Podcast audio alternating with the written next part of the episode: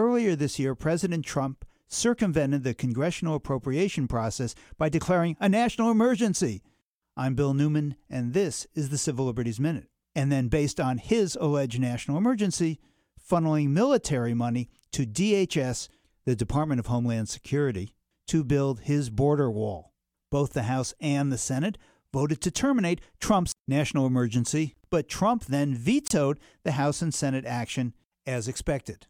This back and forth with the legislative branch demonstrates the president's blatant disregard for the will of the people, who largely rejected his anti immigrant agenda in the midterm elections, as well as his intransigent disregard for Congress's power as a co equal branch of government. But there is a way to fight back. Right now, Congress is deciding the Department of Homeland Security budget for the next fiscal year. And it is, I suggest, important for us to raise our voices while we have a chance. We can contact our senators and representatives right now and demand that they cut DHS's budget and prevent the president from transferring money from other agencies to the Department of Homeland Security. If we want to pursue the inclusive, humane values that we as a country profess and for which we have stood many times in the past, then we must hold Trump's DHS accountable. And that means cutting its budget.